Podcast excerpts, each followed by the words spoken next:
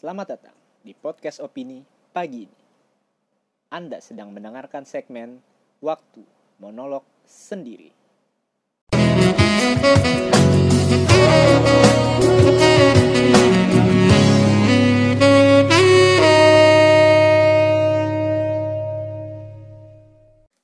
Selamat datang di segmen Waktu Monolog Sendiri. Di episode kali ini gue mau bermonolog tentang pertanyaan yang mungkin menjadi keresahan pada orang-orang, yaitu to love or to be loved, mencintai atau dicintai.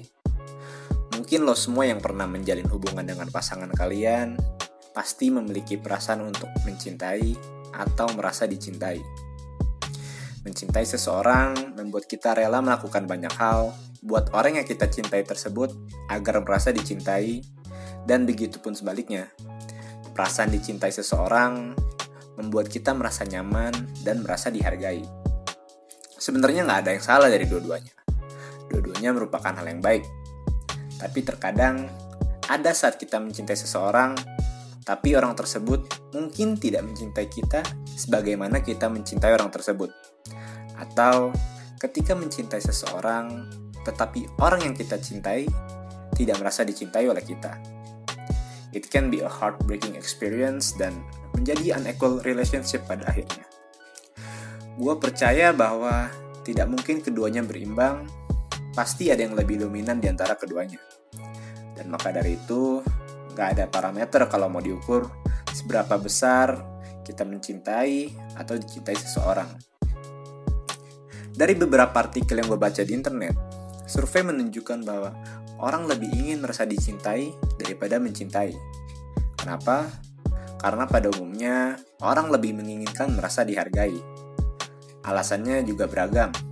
Ada yang lelah karena selalu mencintai tanpa ada timbal baliknya. Ada yang berpikiran bahwa dicintai akan membuat dia lebih bahagia.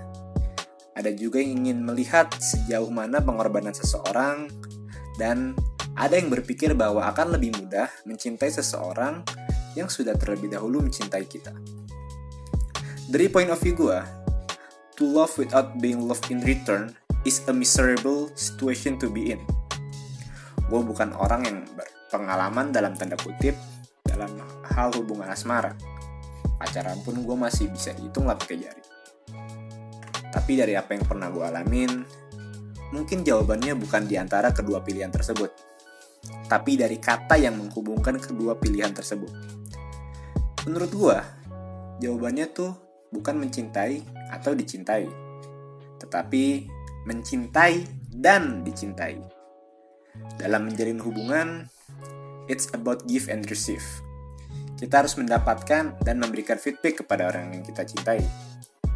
Dan dari yang pernah gue alamin juga, ketika mencintai seseorang, gue nggak pernah pamri dan merasa nggak ada beban ketika melakukan segala hal yang membuat pasangan gue merasa dicintai.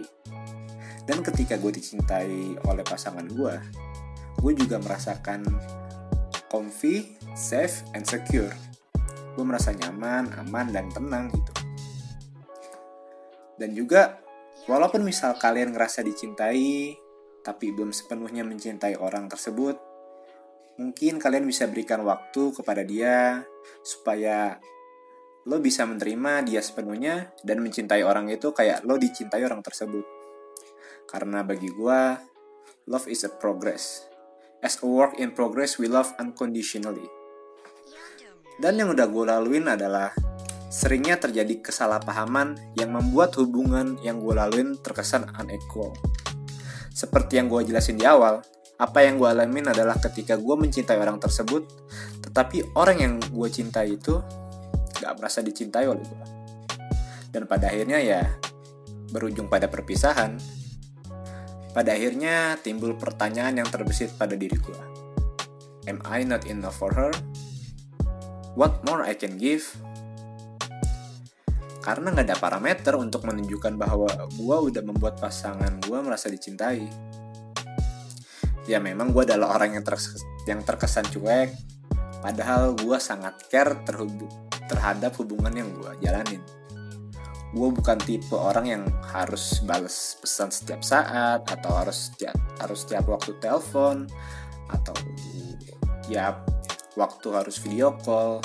Bagi gue dengan gue tahu keadaan dia di mana dia sedang apa dan dia baik-baik aja itu udah cukup bagi gue dan kenapa juga gue ngelakuin tersebut?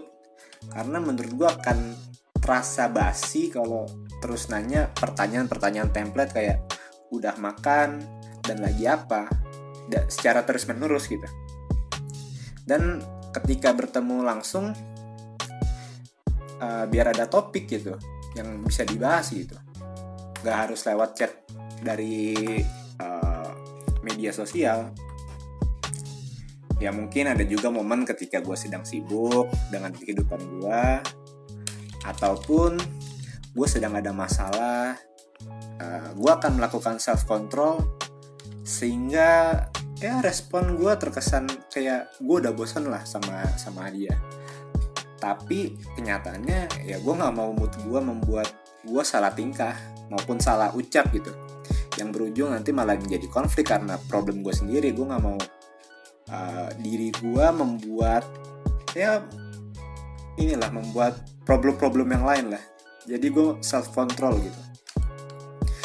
Karena mungkin ya karena gue yang keras kepala dengan pribadi gue dan dia yang nggak bisa bernama yang nggak bisa berdamai dengan sikap gue yang begitu ya pada akhirnya ya it doesn't work out.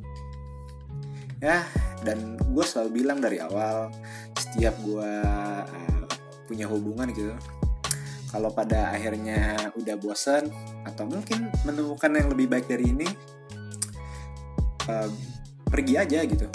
Dan cari seseorang yang menurut uh, dia dia bisa merasa dicintai lebih dari semua ini karena gue nggak mau menjalani hubungan yang terpaksa dan tanpa ada feedback dari masing-masing dan uh, mungkin sebagai penutup gue mau menyampaikan bahwa dalam hubungan percintaan itu bukan mencintai atau dicintai melainkan mencintai dan dicintai. Kedua pilihan itu harus berjalan beriringan, kayak kaki sama sandal. Karena pada hakikatnya, love is give and receive. Dan uh, buat orang-orang yang pernah menjadi bagian dari relationship gue, kalau kalian dengerin ini, gue minta maaf kalau kalian ya belum merasa dicintai waktu bersama gue dan gue berharap kalian bisa nemuin seseorang yang bisa mencintai dan dicintai seperti yang kalian mau. Begitu juga buat kalian semua yang dengerin episode ini, semoga kita bisa menemukan seseorang untuk mencintai dan dicintai. Terima kasih sudah mendengarkan. Gue Eki Ope, mohon pamit.